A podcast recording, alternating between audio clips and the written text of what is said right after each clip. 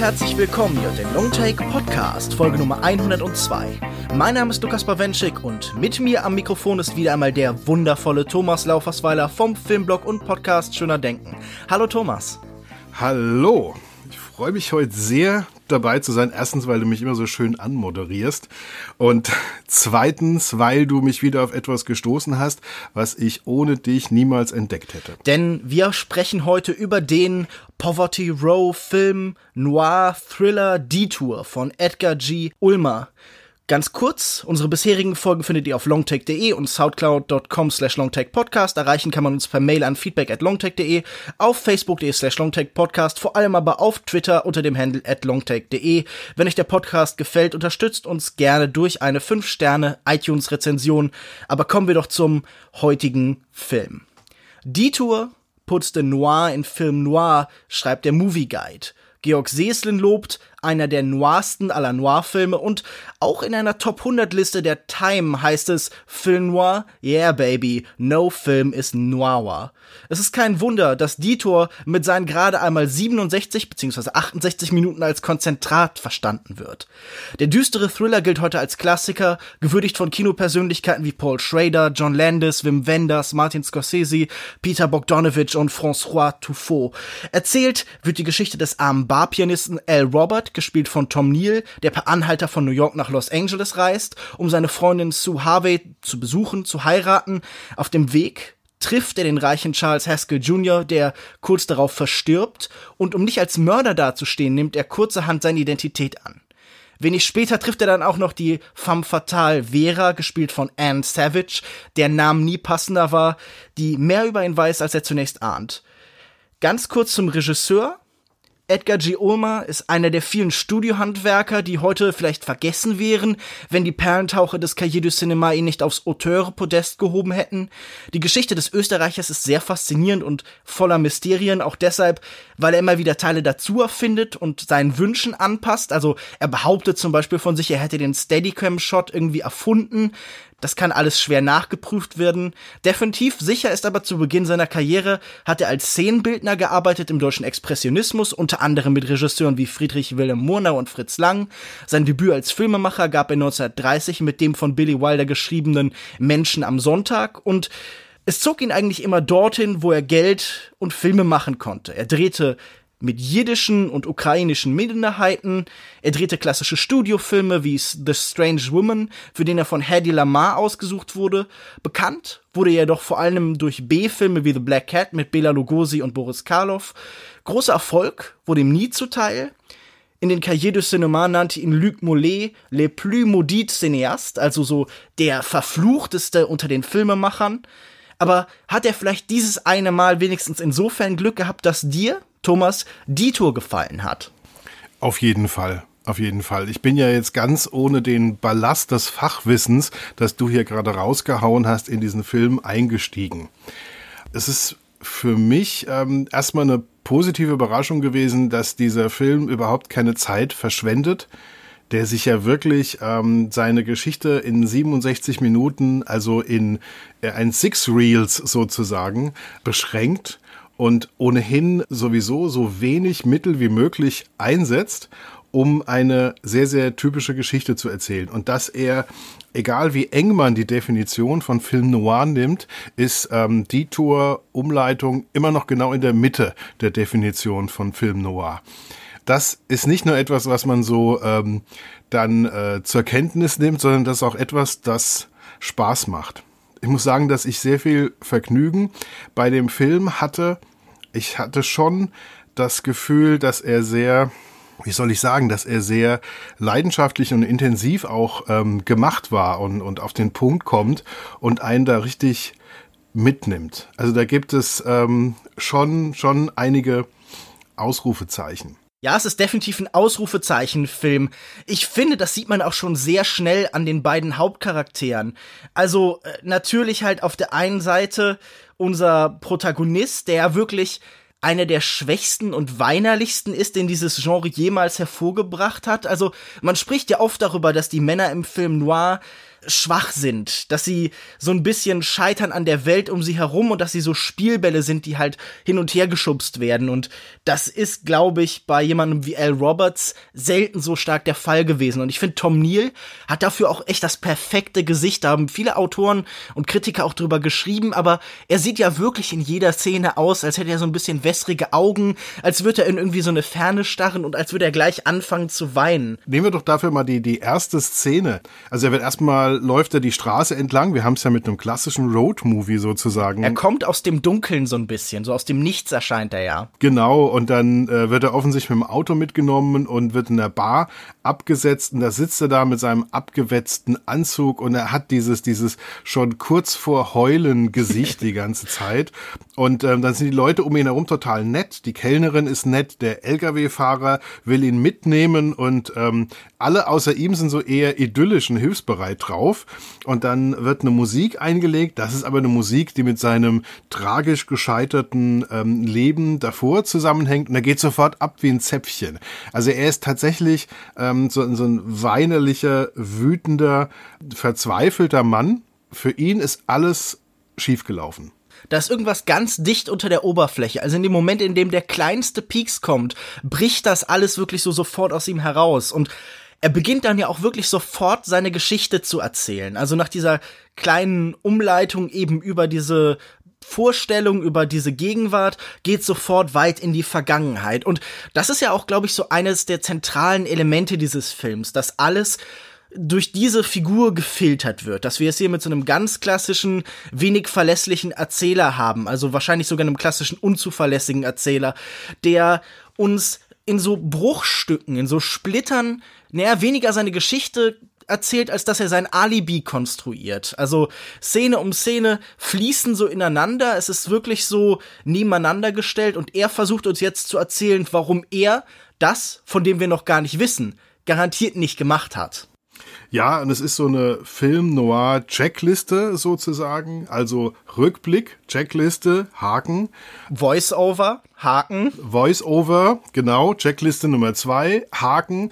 Und wir haben dann eine Lichteinstellung, in der es ganz dunkel ist in der Einstellung, aber das Licht nur auf seinen Augen liegt. Film Noir, Checkliste Nummer drei. Und ich glaube, wir werden noch ein paar mehr Haken ähm, bei dem Film heute machen können. Ja, wir haben sehr viele Haken in den 67 Minuten. Eigentlich ein Hakenfilm dann durch und durch. Einfach einen großen Absolut. Haken an den Film machen, dann hätte man das sich auch gespart. ja, aber es ist schon schön, schön, da mitzugehen und das auch zu genießen. Wie gesagt, diese Filmmittel sind nicht einfach dazu da, damit man sie wiedererkennt und sich äh, freut, dass man sie wiedererkennt, ähm, sondern tatsächlich, weil sie auch natürlich wirken. Und was auf mich auch gewirkt hat, ist etwas, was ich nicht erwartet hatte, nämlich in so einem Film, der, naja, er kann ja nicht ganz verhehlen, dass er mit wenig Mitteln gedreht wurde. Klar. Ja, also zum Beispiel, dass das Auto, das eine große Rolle spielt in dem Film, ist das Auto von, von Ulmer selbst. Übrigens die Frage, wollen wir ihn Edgar Georg Ulmer nennen, ähm, weil er ja aus unserem Kulturkreis mhm. ursprünglich mal stammte, oder wollen wir ihn Edgar G. Ulmer nennen? Ach, nennen wir es einfach so, wie es sich immer jeweils für uns ergibt. Das ist, glaube ich, die beste Strategie. Was sich gut im Alles Mund klar. anfühlt. Genau. Auf jeden Fall, es war sein eigenes Auto. Es ist also wirklich, ähm, er kann ja nicht verhehlen, dass er mit, mit wenig Geld unterwegs ist und mit wenig Mitteln unterwegs ist. Aber ähm, wo er echt punktet, sind Dialoge. Das sind zum Teil pointierte Dialoge, wie ich sie von Dashiell Hammett oder von Raymond Chandler mhm. aus diesen Hardboiled Detective Stories kenne. Es gibt so eine, so eine Geldverteilungsgeschichte, mhm. wo es darum geht, dass er fragt, ja, wie viel Prozent ähm, von dem Geld möchtest du denn haben? Und sie sagt, ich will 100 Prozent. Den Rest kannst du Schön, haben. dass du fragst. Ja, und dann sagt er, ah, ich hatte schon befürchtet, du willst alles. ja, genau. Ja, also es, das ist genau mein Humor. Das finde ich, das finde ich wirklich gut. Oder als es darum ging, ob er eine Liebesaffäre am Anfang mit der Sängerin hat. Was er jetzt als der erste Rückblick kommt und man sieht ihn als Barpianist, der perfekte Job für eine für einen Mann im Film Noir ist ja in einer äh, mehr oder weniger runtergekommenen Spelunke Barpianist zu sein und mit der Sängerin eine Affäre zu haben. Und ähm, bei der Frage, ob er jetzt mit ihr eine Affäre hat oder nicht, sagt er sinngemäß, ähm, ich war ein gesunder Mann, sie war eine gesunde Frau, also hatten wir eine gesunde romantische Beziehung. Das habe ich auch noch nicht in einem Film von 1945 gehört, hat mir sehr gut da gefallen. Da wird viel auch am, am Code der Zeit vorbei gearbeitet. Also ich meine, man kennt ja natürlich aus dieser Zeit viele der Regeln. Man weiß, wie zum Beispiel Sexualität kodiert wird. Also bei äh, Hitchcock fahren dann Züge in Tunnel und wir wissen Bescheid und natürlich rauchen Leute danach. Aber auch hier haben wir dann irgendwie gerade solche Dialoge. Also ich erinnere mich, sie sind später, er und äh, Anne Savage, also Vera, sitzen in irgendeinem billigen Motel und da ist so ein Ausklappbett und sie fragt, you know how to work it? Und er sagt, I invented it. Und es ist ja wirklich so ein Moment von, ja, so, so, so ein gegenseitiges äh, Verführen oder Flirten kann man es schon fast nicht mehr nennen. Es ist äh, wenig subtil ja. und danach sagt sie dann auch sowas wie I will be the first in the bathroom und dann sagt er I thought so oder ich dachte sowas ähnliches.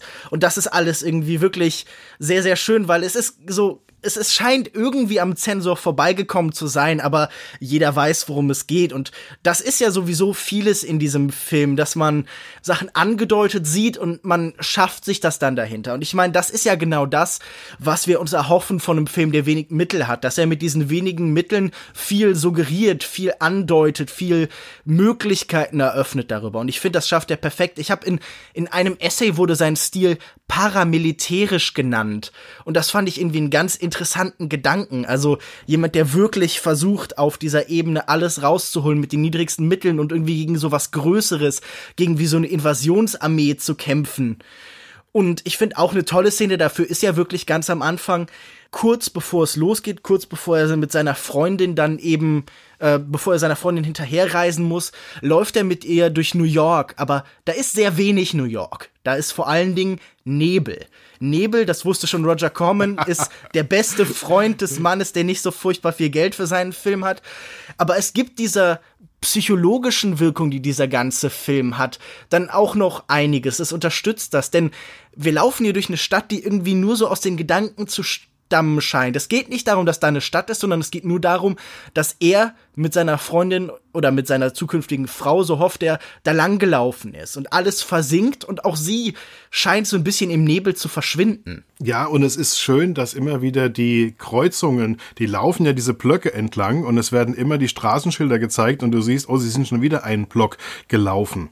Das gibt nicht nur ähm, einen Hinweis, wie viel Zeit und Raum sozusagen eingenommen worden ist, sondern gibt auch den Hinweis, dass sie tatsächlich kein Geld haben, um das mit dem Taxi zu machen, weil sie Block für Block für Block tatsächlich zu Fuß laufen, was er immer durch die Schilder im Straßenschilder im Nebel anzeigt. Fand ich sehr schön. Wobei der Film ja was ganz Interessantes mit der Stadt anfängt, dass er ähm, New York als praktisch die Ausgangsstadt, die große Ausgangsstadt darstellt und dann Los Angeles, Kalifornien, aber vor allem Los Angeles als Sehnsuchts- und Zielstadt darstellt.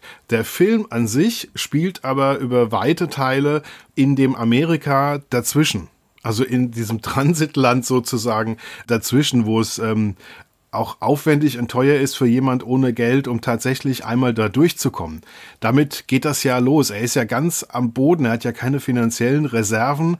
Wenn er sich ein Ticket kaufen würde, könnte er nichts mehr zu essen kaufen. Und er, er, er trampt dann und das Trampen, das löst ja praktisch die schicksalhaften Schläge aus, die dann den Film ausmachen. Dieses New York, das dargestellt wird, das ist kein angenehmer Ort. Dieses Nebelige, das ist alles sehr erdrückend und man möchte da nicht leben, aber auch diese Wüste als Kontrast, diese ganz oft so als so ein Ort der Freiheit dargestellte Welt, ist bei Ulmer einfach auch durch seine Mittel unheimlich klein und beengt und fühlt sich auch genauso erdrückend an wie diese Stadt vorher. Also was irgendwie in vielen anderen Road-Movies so ein Ort der Freiheit ist, ist hier immer noch winzig. Also man fühlt sich immer noch in diesen Autos eingesperrt, in den Diners eingesperrt, in den Motels eingesperrt.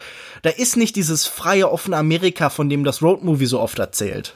Und dann trifft er auf eine Figur, wie sie auch typisch ist, glaube ich, für einen Film Noir, nämlich es tauchen im Film Noir ja viele Figuren auf, die kriminell sind, die eine kriminelle Energie haben und die unsympathisch und, und isoliert sind und Figuren, die durch den Kontakt zu, zu Kriminellen praktisch den, den Halt verlieren und, und den, auf, den, auf die sogenannte äh, schiefe Bahn kommen.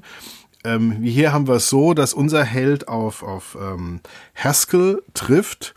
Haskell ist ein sehr, ich würde mal sagen, großspuriger Typ, der ähm, auch so ein bisschen mit Geld um sich wirft, ihm dann auch ähm, das Essen ausgibt und ihn mitnimmt und so weiter, großzügig ist. Fand ich eine schöne Szene, wie sie da in diesem Diner sitzen. Immer diese Stimme aus dem Off von, von unserem Protagonisten, der sagt, die ganze Unterhaltung bestritt Haskell. Ich werde damit beschäftigt zu essen, weil er hat einfach Hunger. Der andere hat Geld, unser Protagonist hat Hunger. Ja, unser Protagonist ist aber auch, glaube ich, allgemein keiner, der jetzt in Gesprächen sich so nach vorne drängen würde sofort. Also er ist immer so ein bisschen defensiv. Er lässt sich von jedem an die Wand quatschen und ich glaube, deshalb ist das so interessant, dass wir hier das Voice-Over haben. Das ist natürlich auch ein Mittel, mit dem man viele Sachen erzählen kann, die man dann nicht zeigen muss, weil sie Geld kosten und so. Aber es stellt ihn auch als jemanden dar, der so nach innen gekehrt ist ein Großteil des Films verbringen wir in seinem Inneren, nämlich äh, durch diese Rückblenden, diese Nacherzählung von ihm. Und mhm. dieser Voiceover hilft auch dabei, ihm zu zeigen, wie internalisiert er so als Mensch ist. Und ich finde, ganz interessant ist eine Szene da, wenn er am Anfang seine Freundin anruft dann sehen wir sie nie am anderen Ende und hören sie nie am anderen Ende, sondern wir hören nur ihn reden. Und das sagt zum einen, okay, sie ist eigentlich schon endgültig aus seinem Leben verschwunden. Also da ist eine große Illusion bei ihm, wenn er wirklich glaubt, dass er die nochmal kriegt. Und auf der anderen Seite ist es halt auch wieder dieses, wir hören nur seine Perspektive, wir hören nur seine Stimme.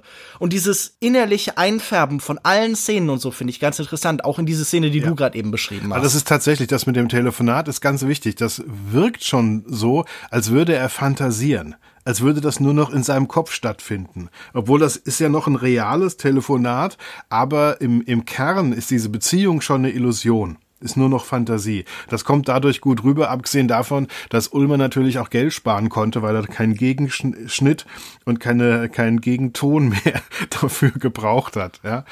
Und wenn einem das zu teuer ist, dann weiß man, um welche Mittel es geht, wenn der Gegenschnitt von der Person am Telefon zu teuer ist. Ja, es gibt ja Gerüchte, er hätte das für 30.000 Dollar in sechs Tagen gedreht. Gerüchte, die er auch gern unterstützt hat. Genau, genau. Ich glaube, da hat er sich auch selbst so ein bisschen ähm, seine eigene Legende gebaut aber auch wenn es nicht ähm, sich auf 30.000 Dollar beschränkt hat, es ist schon ein Film, der wirklich mit, mit wenig auskommt. Ich fand's ähm, ganz toll. Also das, das muss ich dich mal fragen. Es gibt ja zwei schicksalhafte Wendungen. Eine, auf die kommen wir jetzt, dass er nämlich mit Haskell da unterwegs ist in diesem Cabrio. Dann fängt's an zu regnen. Haskell ist mittlerweile eingeschlafen. Unser Protagonist fährt das Auto und hält dann an, um das Verdeck von dem Auto wieder zuzumachen. Dafür muss er irgendwann mal die Tür, die Beifahrertür, öffnen und der tief schlafende Haskell, der, der, ich habe auch das Gefühl, als hätte er Drogen genommen und wäre eher ohnmächtig, als dass er geschlafen hätte, fällt aus dem Auto raus und auf einen Stein, der neben dem Auto liegt und ist auf der Stelle tot. Das ist natürlich eine Geschichte, die unserem Protagonisten niemand glauben würde. Tatsächlich auch später dann niemand glaubt und er schätzt das auch richtig ein. Die Polizei würde ihn sofort hops nehmen, einmal kurz lachen und ihn auf den elektrischen Stuhl bringen. Also muss er sich etwas anderes einfallen lassen. Schöne Nahaufnahmen von seinem Gesicht, wie er total verzweifelt ist. Dann die Leiche von Haskell wegschafft und der ist ungefähr gleich groß und sehen sich ein bisschen ähnlich. Und dann kommt es etwas zu einem Identitätswechsel. Das heißt, unser Protagonist übernimmt die Identität von Haskell. Das Auto, die Papiere, wo ja noch keine Fotos drin sind, 45 und übernimmt dadurch die Identität. Da kann man gleich Film Noir, Checklist, Identitätswechsel, zack, ähm, wieder einen Haken machen.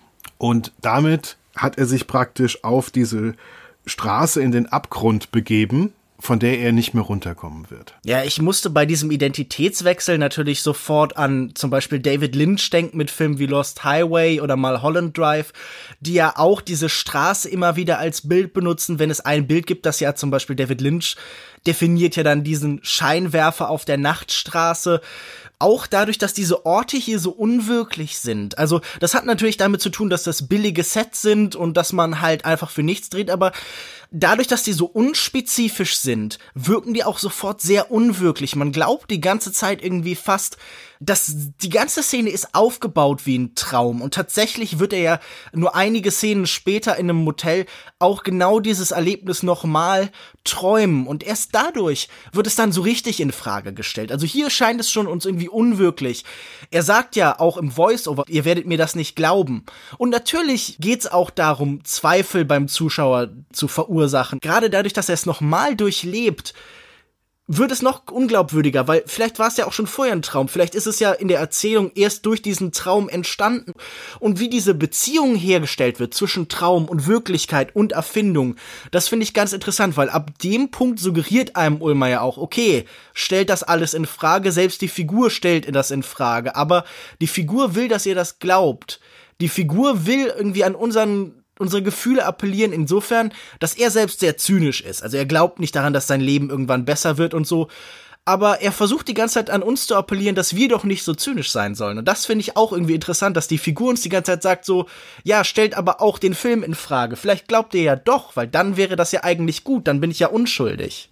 Jetzt, jetzt legst du da schon Dinge rein, die ich in eine sagen wir, 2018er Version dieses Stoffes auf jeden Fall erwartet hätte. Dass nämlich in Frage gestellt wird, ob unser Protagonist die Wahrheit sagt, ob er sich selbst belügt, ob er uns belügt, ob er mit seinen Wahrnehmungen nicht mehr ganz sich im Klaren ist.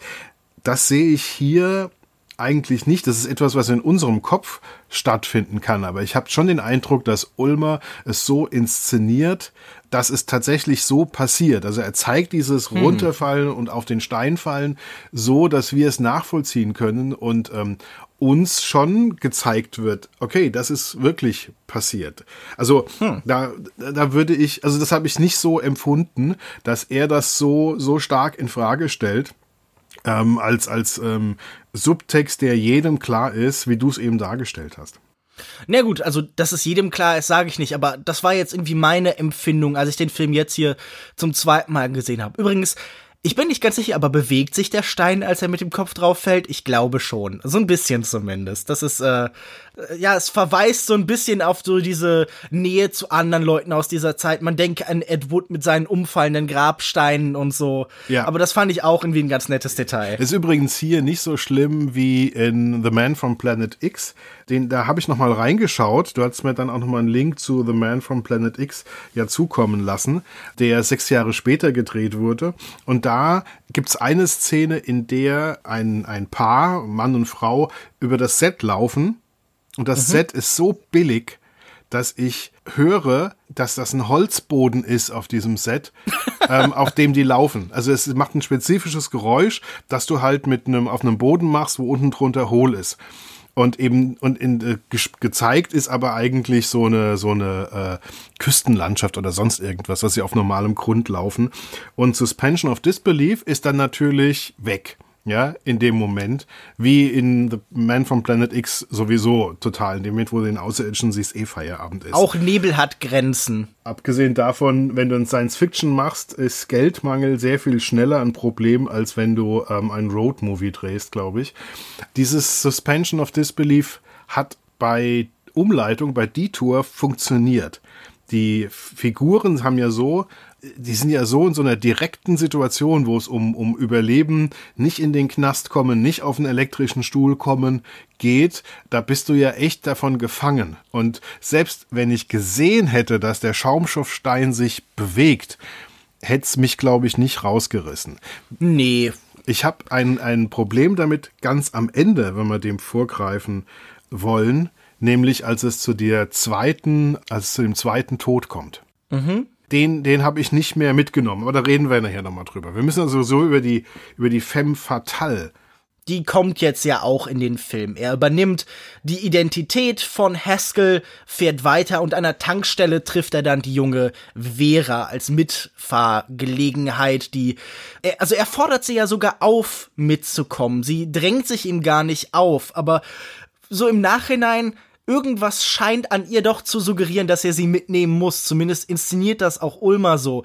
Die Kamera fährt dann so zu ihr rüber, wie die Kamera ja sowieso in diesem Film gerade für diese Zeit immer diese sehr eleganten Kamerafahrten hat. Ich erinnere mich am Anfang, wenn wir von seinem Gesicht auf seine merkwürdig überdimensionierte expressionistische Kaffeetasse rüber zur Jukebox fährt und dann kommt die Überblendung in die Vergangenheit. Also hier sind gerade so inszenatorisch schon wirklich irgendwie sehr schöne, elegante Bewegungen, wo man auch merkt, dass hier jemand gerade mit Leuten wie Lang oder Murnau halt gearbeitet hat. Und hier tritt dann eben Vera in den Film und sie sieht aus, als wäre sie gerade von einem Zug geworfen worden, sagt er uns dann kurz danach. Sie soll so eine komische Mischung aus, aus Schärfe, aus aufgekratzten Energie und aber dann doch auch eine Schönheit irgendwie uns anbieten. Wie hast du denn ihr Auftreten erlebt? Also ich fand äh, es sehr beeindruckend, dass sie eben nicht die klassische Schönheit ist. Sie ist interessant, sie ist faszinierend, sie hat Charisma, aber sie ist nicht die Schönheit, die man 45 erwartet hätte. Und sie ist stockscheiße schlecht gelaunt die ist ja so geladen, die ist ja so wütend, die setzt sich dann auch in dieses Auto und starrt erstmal geradeaus. Also es ist ja so, dass das Haskell ähm, vorher damit angibt, dass er da mit einer Wildkatze von Frau zu tun hatte, was die äh, Kratzer, richtig tiefe Kratzer auf seinen Händen dann auch ähm, belegen soll. Und jetzt stellt sich heraus, die Frau, die in diesem Auto sitzt, die war vorher von Haskell mitgenommen worden. Und sie ist die Frau, die wahrscheinlich vergewaltigt wurde, sexuell bedrängt wurde, auf jeden Fall in eine aggressive Auseinandersetzung mit Haskell gekommen war. Und sie ist so eine Frau, die jetzt, die hat die Schnauze voll. Die hat die Schnauze voll von der Welt, von den Männern, die nimmt auf niemanden mehr Rücksicht. Die ist so schlecht behandelt worden, Höhepunkt Haskell, die will jetzt nur noch überleben und ihren Vorteil sichern. Dann sitzt sie in diesem Auto, total schlecht gelaunt, starrt nach draußen, beziehungsweise starrt geradeaus. Er sieht immer nur die Seite von ihrem Gesicht. Wir sehen sie nur im Profil. In ihrem Kopf muss, muss jetzt toben, Gott, ich sitze im Auto von Haskell mit einem Typ, der sich ausgibt als Haskell. Und was mache ich jetzt mit dieser Situation?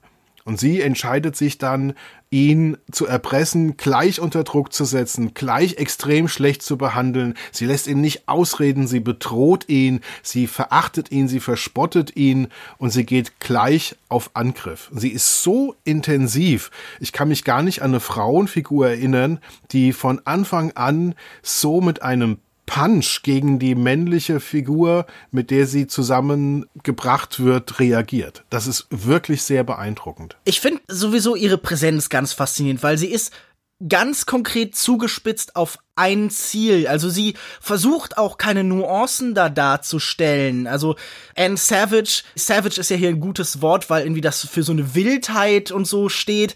Und das passt hier perfekt, denn sie ist sie, sie liefert mehr oder weniger natürlich nur einen Ton ab. Man könnte diese Performance, wenn man kritisch sein möchte, auch eintönig nennen. Man könnte sagen, okay, die ist einfach nur biestig und zugespitzt und unangenehm. Aber ich finde das in diesem Film wirklich großartig, weil wir es ja wirklich mit so zwei Idealtypen zu tun haben. Auf der einen Seite der wirklich weiche, schwache, Roberts und auf der anderen Seite dann eben Vera. Und das ist ja interessant. Wir sprechen ja beim Noir-Film immer von so einer Verarbeitung von dieser neuen Situation nach dem Zweiten Weltkrieg. Nämlich, da sind die starken Frauen, die im Weltkrieg angefangen haben, selbst zu arbeiten, Rollen in der Gesellschaft zu übernehmen, während ihre Männer weg waren. Und auf der anderen Seite sind dann die Kriegsheimkehrer verunsichert, die sich diese Frauen angucken, die ihnen auf einmal ganz bedrohlich erscheinen, die auf einmal selbstbewusst sind, die auch ihre Sexualität zum Beispiel selber steuern wollen. Und wir haben selten so einen großen Kontrast zwischen diesen Idealtypen, zwischen der Selbstbestimmten und dem Fremdbestimmten, der ja wirklich wie so eine Flipperkugel durch diesen Film geschleudert wird. Und gerade in dieser Absolutheit, wie das hier dargestellt wird, finde ich das halt wirklich fantastisch. Also das ist wahrscheinlich auch einer der Gründe, warum das hier als so ein konzentrates Film Noir begriffen wird, weil diese Figuren ja wie selten eigentlich darstellen, wie Mann und Frau im Noir funktionieren. Sie nimmt ihn ja praktisch als Geisel. Sie treibt, er wird getrieben. Es ist ja so, dass der, der, der tote Haskell Sohn eines ähm, Millionärs ist, der offensichtlich im Sterben liegt. Und jetzt reift ihr Plan, dass sich unser Protagonist als Haskell ausgeben soll, um das große Millionenerbe einzusacken. Ihm ist eigentlich klar, das ist ein enormes Risiko, das wird eigentlich nicht funktionieren. Er will das nicht und sie erpresst ihn, sie nimmt ihn praktisch als Geisel. Da können wir wieder den nächsten Film Noir Checklist-Haken machen. Sie als, als femme fatale. Die Begegnung mit ihr führt ihn in eine total ausweglose, lebensgefährliche Situation. Und sie ist dann in mehrerlei Hinsicht femme fatale. Sie ist nicht nur die, die jetzt auch von ihm ein Verbrechen fordert, um das Geld einzusacken, dass die Erbschaft, die er da antreten kann, sondern sie ist auch diejenige, die ihn anflirtet, um mit ihm sogar nochmal eine Affäre ähm, zu haben. Also alles mitnehmen, was, was ähm, man mitnehmen kann. Und das scheitert eigentlich nur daran, ist eigentlich auch eine Stärke des Films, dass es hier nicht ähm, zu einer sexuellen Affäre kommt. Aber warum nicht? Weil er ah. so ein weinerliches Weichei ist, dass er ähm, da immer zurückschreckt. Ich glaube, dass, also ich habe das so empfunden, dass, dass die Spannung zwischen den beiden aufrechterhalten bleibt, weil sie sich nicht in Sexualität entladen kann. Na, ich weiß nicht. Also ich habe schon gedacht, hier wird halt der Sex zumindest angedeutet. Nachdem sie über das Ausklappbett reden, nachdem sie an der Badezimmertür stehen, dann kommt diese Überblendung und sie liegt auf dem Sofa im Bademantel mit der Zigarette, die ja immer ein gutes Zeichen ist, die Zigarette danach und sagt, it sure feels good to be clean again. Irgendwie in der, also es fühlt sich wirklich gut an, wieder sauber zu sein er steht so wirklich reuig, so von Scham erfüllt, abgewandt am Vorhang. Und ich habe schon das Gefühl, dass da was zwischen den beiden passiert ist. Aber das bleibt natürlich uneindeutig, das gebe ich schon zu. Also für mich war das eindeutig in der Art, wie sie miteinander reden. Und ich habe das Gefühl, das ist auch nicht das einzige Mal, das kommt später noch wieder. Also wenn sie irgendwie dann ihn ins Badezimmer, äh, ins Schlafzimmer einlädt und so. Ich kann schon verstehen, dass man vielleicht auch das anders deuten kann, dass da so eine Frustration zwischen den beiden ist und so ein ja, so ein zueinander hingezogen fühlen. Es ist ja eine merkwürdige Beziehung. Es ist am ehesten so eine Beziehung zwischen irgendwie Domina und Unterworfenem so ein bisschen. Also, ich habe mehrfach gelesen, dass Leute das so als so eine Art Bondage-Film verstehen. Bondage im Doppelsinn von irgendwie, er wird von ihr um den Finger gewickelt und gefesselt und es gibt ja später auch diese wirkliche Fesselsituation mit dem Telefon. Aber ähm, äh, ich musste natürlich auch an den letzten merkwürdigen Sadomaso-Bondage-Film, den ich gesehen habe, denken, nämlich an Paul Thomas Andersons neuen Film, Der Seidene Faden. Den ich nicht gesehen habe. Das kann ich also jetzt nicht ähm, ganz ähm, mit in Betracht ziehen irgendwie hat man bei ihm auch immer das Gefühl, da ist ein Wunsch gesteuert zu werden. Er ist so jemand, der immer von anderen sich das vorgeben lässt und es scheint ihm auch gar nicht so richtig was auszumachen. Er findet alles doof, aber er macht's ja trotzdem immer wieder. Es gibt so viele Punkte, wo er hätte sagen können, wir machen es jetzt anders, ich mache das, ich haue ab, ich haue ihr jetzt noch was über den Kopf, ich fahr zurück oder so. Es gibt so viele Möglichkeiten, aber er bleibt immer auf dieser geraden Linie. So eine wirkliche Detour, so eine wirkliche Umleitung nimmt dieser Film ja eigentlich nicht. Es geht eigentlich immer geradeaus ins Verderben mit ihm. Immer nach unten. Ja. Es läuft rückwärts und bergab, aber es läuft. Ja. So ist es tatsächlich. Was ich halt tatsächlich auch irrsinnig finde, ist, was für Sprüche sie sich gegenseitig um den Kopf hauen. Das hast du ja schon anfangs angedeutet, aber wenn sie dann irgendwie sagt, ja, bald wirst du das Gratis-Parfum genießen können, das man den Leuten in Arizona gibt, und sie meint damit die Gaskammer. Also sie hat so viele düstere, bösartige Seitenhiebe und ich finde diese Dynamik zwischen den beiden einfach wirklich toll. Also sie spielen ja dann auch ein Ehepaar und sie wirken vielleicht auch in manchen Stellen wie das schlimmstmöglichste Ehepaar. Die Beziehung, die so grauenhaft gelaufen ist, wie es nur irgendwie möglich ist. Und dann auch alles in einem Raum. Es wird dann auch immer enger. Es fühlt sich dann auch immer enger an. Günstig für die Produktionskosten, wenn man dann praktisch das letzte Drittel als Kammerspiel in einem Zimmer dann auch durchzieht, in einem Miniset. Und dann kommt aber am Ende wirklich der Punkt, wo ich ein kleines Problem mit dem Film hatte, nämlich der Film löst sich ja dann dadurch auf, dass sie stirbt. Ich habe jetzt gelesen, dass es letztlich dem, dem ähm, Zensurcode geschuldet sei, dass sie nicht irgendwie erwürgt oder sonst wie, dass, dass er sie nicht tötet, um, um frei zu werden, sondern ähm, dass er verhindern will, dass sie die Polizei anruft. Sie hatte aber schon in dem anderen Zimmer dieses lange Telefonkabel irgendwie halb um sich gewickelt. Er zieht dann durch die verschlossene Tür so lange an dem Telefonkabel, bis sie sich nicht mehr muckst ähm, bis sie keine Antwort mehr gibt. Und erst als sie die Tür aufgebrochen hat und rübergeht, sieht er, dass er sie mit diesem Telefonkabel erwürgt hat. Das habe ich nicht mehr geglaubt. Das war das erste in dem Film, das ich einfach nicht gekauft habe. Aber das sagt er doch auch. Er sagt doch, ihr werdet mir die Geschichte nicht glauben. Und natürlich, wir haben darüber schon vorhin äh, gesprochen und wir sind uns da scheinbar uneinig. Ich glaube nicht, dass der Film will, dass wir das glauben. Also er wird ja auch kurz danach verhaftet. Die Polizei glaubt ihm genauso wenig wie wir seine krude Geschichte wahrscheinlich hat er sie erwürgt und das ist seine Variante. Wir gucken uns das an und das scheint uns absonderlich, selbst wenn sie betrunken ist, selbst wenn sie irgendwie panisch ist und so ein bisschen merkwürdig sich gebahrt und selbst wenn sie im Nebenzimmer ist und das Telefon irgendwie betrunken um sich wickelt, dass er sie wirklich durch diesen Zufall, ohne sie zu sehen, erwürgt, das nehme ich ihm nicht ab damit spielt der Film halt. Diese Szene ist natürlich irgendwie unglaubwürdig und sie kam für mich auch so ein bisschen aus dem Nichts. Ich war auch so, als sie dann im Raum nebenan tot liegt, da sehen wir nicht sie sofort, sondern wir sehen sie im Spiegel. Ohnehin viele Spiegelungen in diesem Film.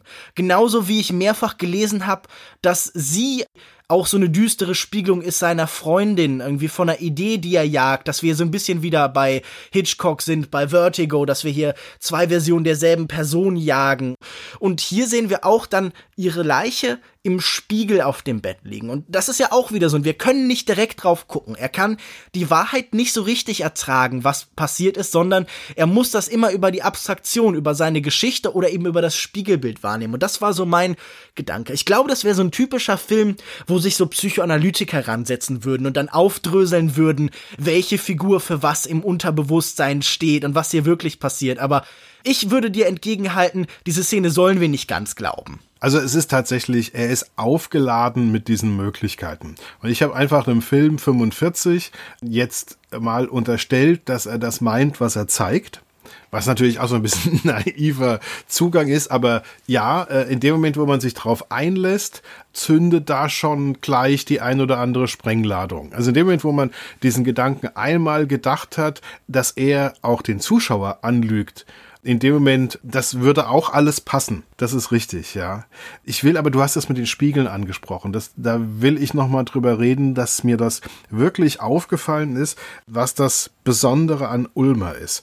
Ähm, es gibt ja viele, die ganz interessante Drehbücher hatten für B-Movie-Filme.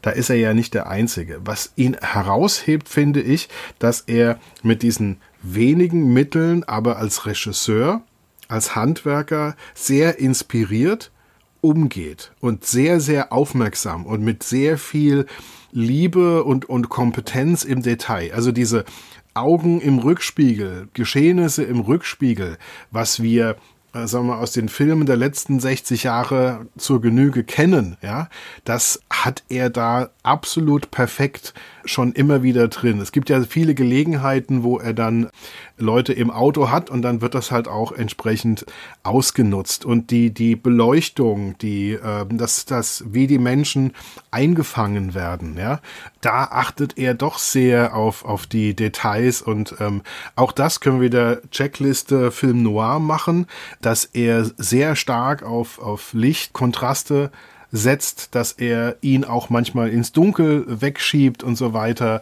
und dann nur einzelne Bereiche dann auch beleuchtet. Auch das ist natürlich gut, wenn man nicht viel Geld hat, wenn man dann nur einzelne Bereiche ins Licht holt und der Rest ist wie mit dem Nebel, lässt man ein bisschen im Dunkeln absaufen. Da merkt man auf jeden Fall, dass, äh, dass das der Unterschied ist zwischen ihm und vielen anderen B-Movie-Regisseuren. Und er hat ja eine unglaubliche Geschichte, wie der überhaupt ins Filmgeschäft eingestiegen ist. Wusstest du, dass er sich, als er 16 war, großgewachsen als 20-Jährigen ausgegeben hat, damit er schon beim Film in den Kulissen und beim Kulissenbau und ähm, im Szenenbild mitarbeiten konnte.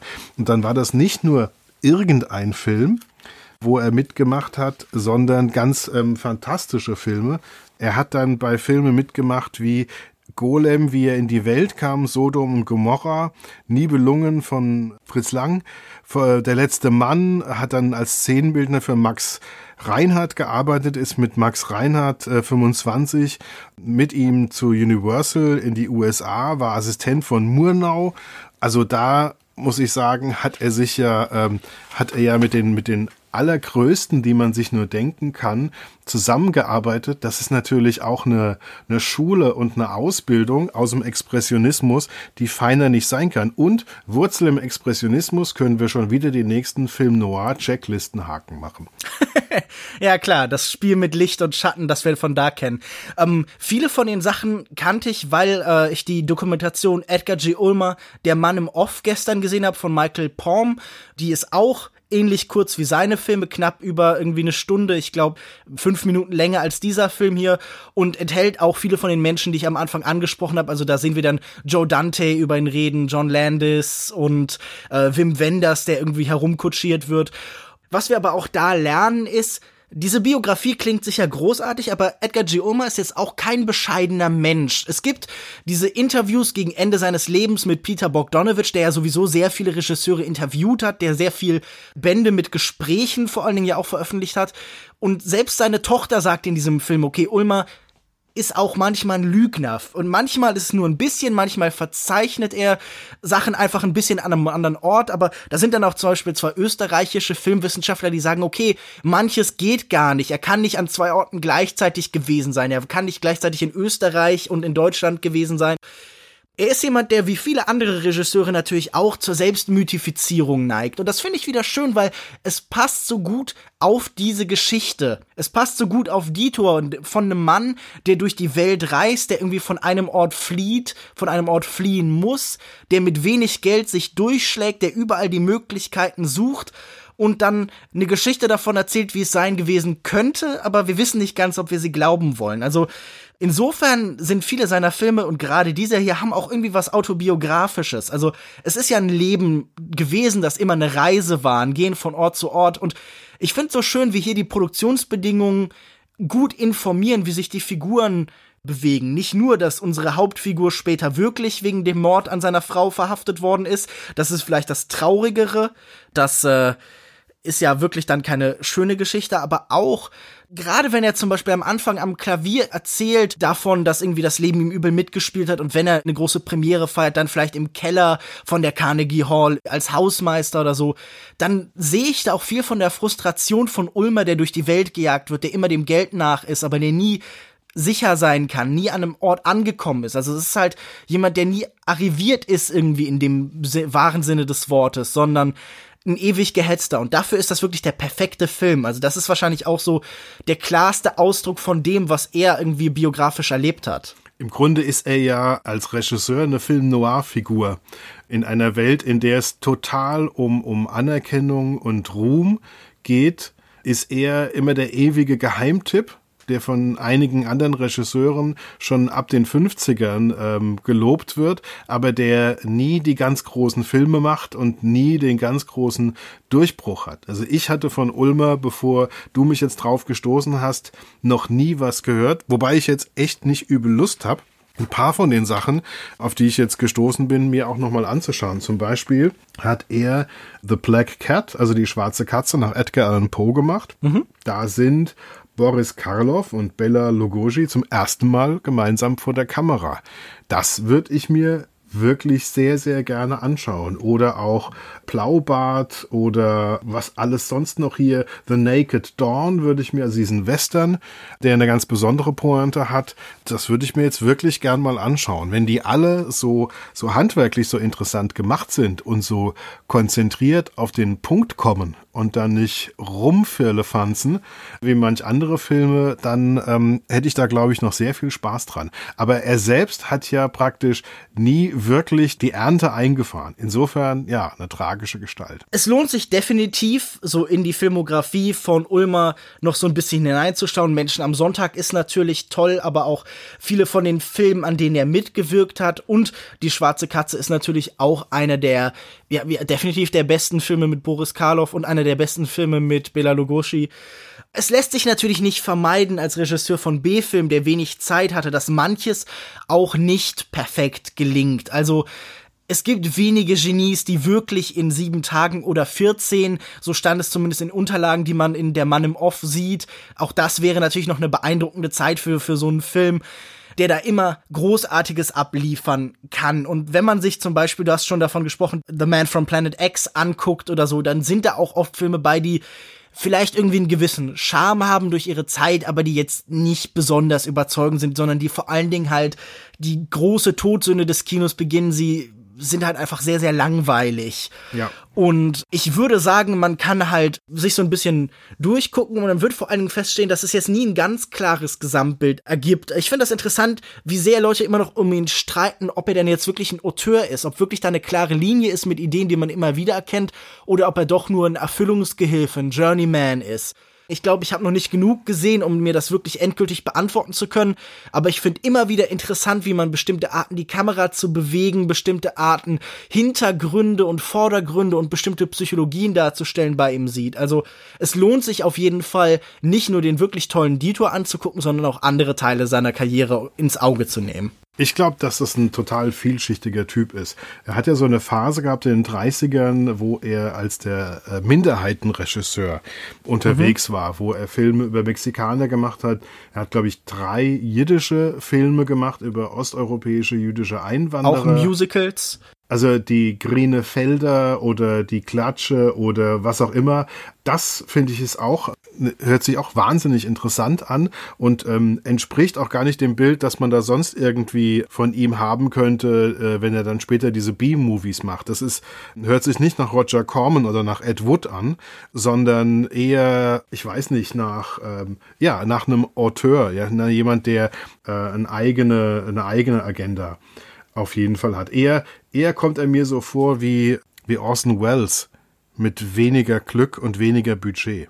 Obwohl, bei Orson Welles von Glück zu sprechen, ist vielleicht auch der falsche Ansatz er hat ja auch versucht, äh, Orson Welles in verschiedenen Filmen, wie zum Beispiel Ruthless, mehr oder weniger eins zu eins zu kopieren. Also hat er sich da zum Beispiel von Citizen Kane inspirieren lassen. Äh, das ist sicher ein interessanter Verweis. Es ist, ja, es ist so ein bisschen so das düstere Gegenstück zu dem Boy Wonder, der mit dem ersten Film schon riesige Erfolge feiert und danach dann fast so ein bisschen daran zugrunde geht an diesem frühen Erfolg, so ein bisschen aufgeblasen wird, sowohl körperlich als auch in der Art, wie er halt mit den Menschen umgeht, wie er sich gibt.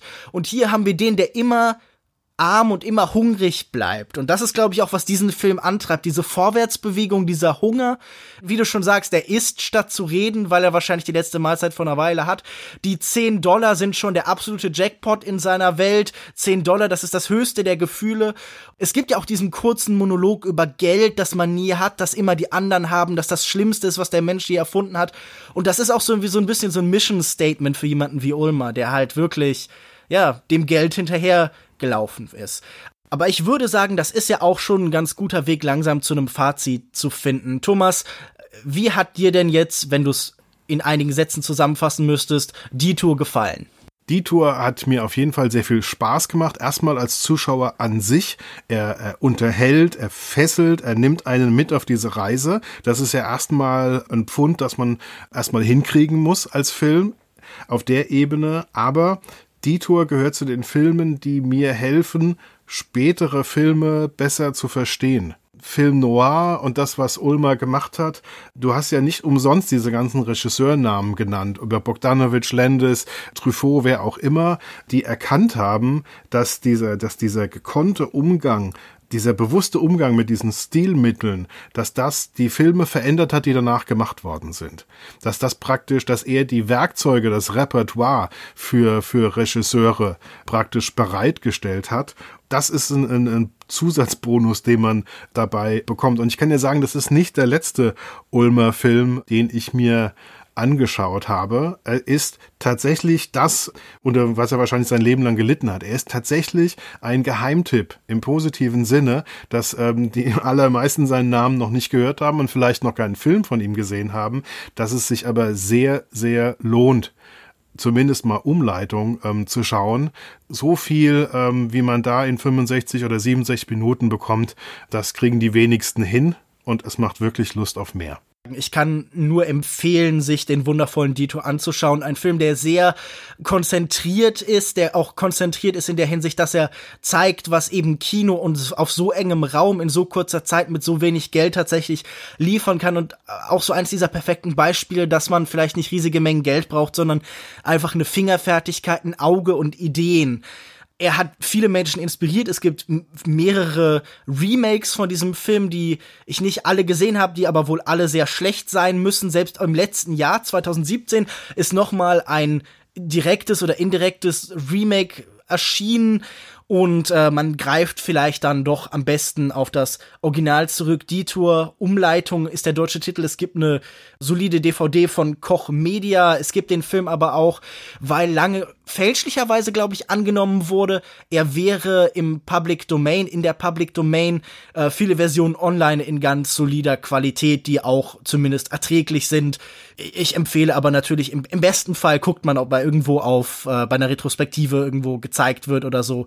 Auf jeden Fall Edgar G. Ulmer, jemand ewig Glückloses, mit dem wir vielleicht hoffentlich zumindest noch mal ein paar Leute zu dem Glück verholfen haben, das er eben darstellt noch zwei Gedanken ähm, am Ende. Der eine Gedanke, er ist natürlich, wenn man nur einen einzigen Film noir in seinem Leben schauen möchte und damit er nicht so viel Zeit verschwenden möchte, dann ist vielleicht Dito genau der richtige, weil er so Film noir ist, wie man nur als Film noir sein kann. Und das Zweite ist, ich habe jetzt äh, mit Michael Schlee von Schneeland, habe ich mir äh, von Kinoshita Port of Flowers angeschaut. Der ist ja grob aus der, aus der vergleichbaren Zeit und es geht auch um, ähm, ja, es geht auch um, um Kriminalität, eine, eine gar nicht so äh, wesensfremde Geschichte, die aber im Vergleich zu Umleitung praktisch ein Film Lumière ist, im Vergleich hier zu dem ähm, Film Noir. Das kann ich übrigens als ähm, Doppelpack ähm, empfehlen. Umleitung von Ulmer und danach Port of Flowers von Kinoshita. Wenn ihr das alles genauso seht wie wir oder ganz anderer Meinung seid, wenn ihr diesen Film vielleicht noch nicht gesehen habt und äh, ihn jetzt wegen uns geguckt habt, dann schreibt uns das gern alles. Ich habe am Anfang gesagt, über welche Kanäle man uns erreicht. Am besten äh, erreicht man mich persönlich, glaube ich, auf Twitter. Ich freue mich über jeden, der sich den Film vielleicht durch uns ansieht. Thomas, Vielen Dank, dass du dir heute auch wieder mal die Zeit genommen hast für mich, für den Film und äh, dass dieses schöne Gespräch dabei zustande gekommen ist. Vielen Dank. Vielen Dank und ich freue mich schon wieder auf den nächsten ähm, Film und ähm, die nächste Lücke, die du durch einen Filmtipp bei mir schließen kannst. Dankeschön. Ja, mir hilft sowas ja auch immer. Ich freue mich total, so Sachen, mit denen ich jetzt, äh, die ich mal vielleicht gesehen habe, aber für die ich sicher kein Experte bin, einen Grund habe, die so ein bisschen zu recherchieren und mich so ein bisschen in die hineinzulesen und so. Das ist immer sehr, sehr angenehm. Äh, Thomas, bis zur nächsten Sendung, wo findet man dich denn da im Internet? Man findet uns, äh, wir sind ja ein Ensemble-Blog und Podcast unter schöner-denken.de, unter schöner Denken auch sehr intensiv bei Twitter. Wir sind auch auf Facebook. Alle unsere Filme, die wir bei Schöner Denken gucken, findet man auch über Letterboxd ähm, unter Schöner Denken. Und ähm, ja, da gibt es auch, ähm, wenn auch nicht äh, immer so ausgearbeitet und so intensiv wie bei Longtake auch eine ganze Menge alter und neuer Filme. Die neuen Filme oft ein bisschen kürzer, auch die alten Filme dann etwas länger. Und wenn wir in diesem Podcast irgendwelche Fehler gemacht haben sollten, dann einfach nur, weil unser Budget so niedrig ist. Wir haben, wir arbeiten mit dem, was wir kriegen. Wir haben das alles in einem Zimmer hier aufgenommen, über ein Skype, eine furchtbare Technologie, die keiner benutzen sollte. Mich findet ihr auf Twitter unter @kinomensch, auf kinomensch.wordpress.com, auf facebook.de slash kinomensch, aber auch regelmäßig bei kino-zeit.de und beim Filmdienst. Außerdem habe ich einen anderen Podcast namens Kulturindustrie. In der letzten Ausgabe haben wir unter anderem über The Shape of Water gesprochen. Damit bleibt mir nur noch zu sagen, Thomas nochmal vielen Dank und tschüss und bis zum nächsten Mal. Tschüss.